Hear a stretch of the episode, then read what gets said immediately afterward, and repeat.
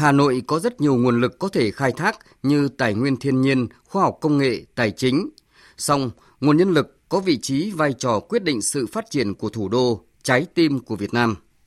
Đây cũng là nguồn lực không bao giờ cạn kiệt, càng sử dụng tốt, chất lượng và hiệu quả càng được nâng cao. Trước hết, Hà Nội có lợi thế về số lượng nhân lực. Từ một quy mô diện tích hơn 152 km vuông và hơn 43 vạn người, Hà Nội hôm nay mang tầm vóc của một đô thị lớn với diện tích gần 3.400 km vuông, dân số trên 8 triệu người, chiếm 1% diện tích và hơn 8% dân số cả nước, đóng góp gần 17% tổng sản phẩm quốc nội. Nhưng lợi thế quan trọng hơn của thủ đô chính là ở nguồn nhân lực tinh hoa, nguồn nhân lực chất lượng cao. Thăng Long Hà Nội với lịch sử nghìn năm văn hiến, vùng đất địa linh nhân kiệt, thế rồng cuộn hổ ngồi, tụ khí hồn thiêng sông núi, vốn được coi là nơi người tài hội tụ và tỏa sáng. Hà Nội là trung tâm lớn về văn hóa, khoa học, giáo dục, nơi tập trung các cơ sở giáo dục lớn với đông đảo các nhà khoa học, nhà nghiên cứu hàng đầu, học sinh, sinh viên tài năng của đất nước. Chăm lo cho nguồn nhân lực, trong những năm qua, Hà Nội đặc biệt chú trọng công tác giải quyết việc làm, bảo đảm an sinh xã hội, nâng cao đời sống các tầng lớp nhân dân. Trong một thập kỷ qua, Hà Nội là địa phương dẫn đầu cả nước về công tác an sinh xã hội. Thu nhập bình quân đầu người toàn thành phố đạt hơn 5.000 đô la Mỹ. Chỉ số phát triển con người HDI của Hà Nội tăng qua các năm, đạt mức trung bình cao của thế giới là 0,831. Từ nhiều nhiệm kỳ đại hội Đảng bộ thành phố Hà Nội, một trong số các chương trình công tác lớn là về phát triển văn hóa con người. Trong nhiệm kỳ hiện tại, Thành ủy Hà Nội đã ban hành tập trung lãnh đạo chỉ đạo thực hiện có hiệu quả rõ rệt chương trình số 04 về phát triển văn hóa xã hội, nâng cao chất lượng nguồn nhân lực, xây dựng người Hà Nội thanh lịch văn minh giai đoạn 2016-2020.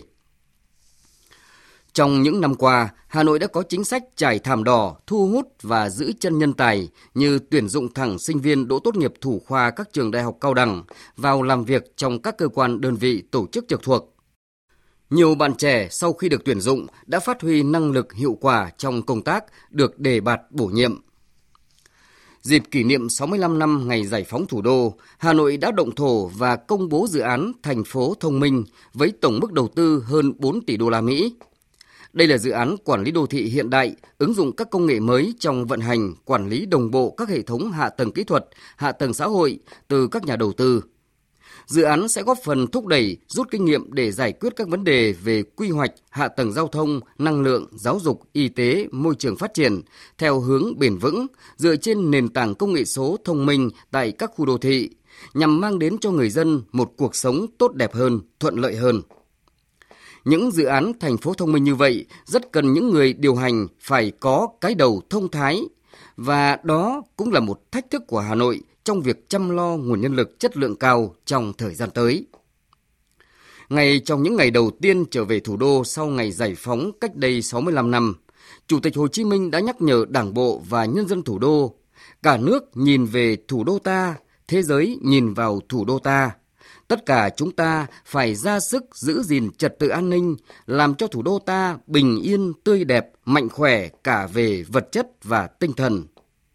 Đó chính là mục tiêu mà Hà Nội đã và đang nỗ lực để làm cho thật tốt. Hiện tài là nguyên khí của quốc gia. Bất cứ một cuộc kiến tạo nào nhằm khởi sinh những giá trị mới tốt đẹp đều lấy con người làm trung tâm, làm động lực và mục tiêu phát triển – thủ đô Hà Nội trong cuộc cách mạng 4.0 phải là nơi hội tụ chất xám, nơi trí tuệ tỏa sáng, khơi mở mọi nguồn lực to lớn cho đất nước.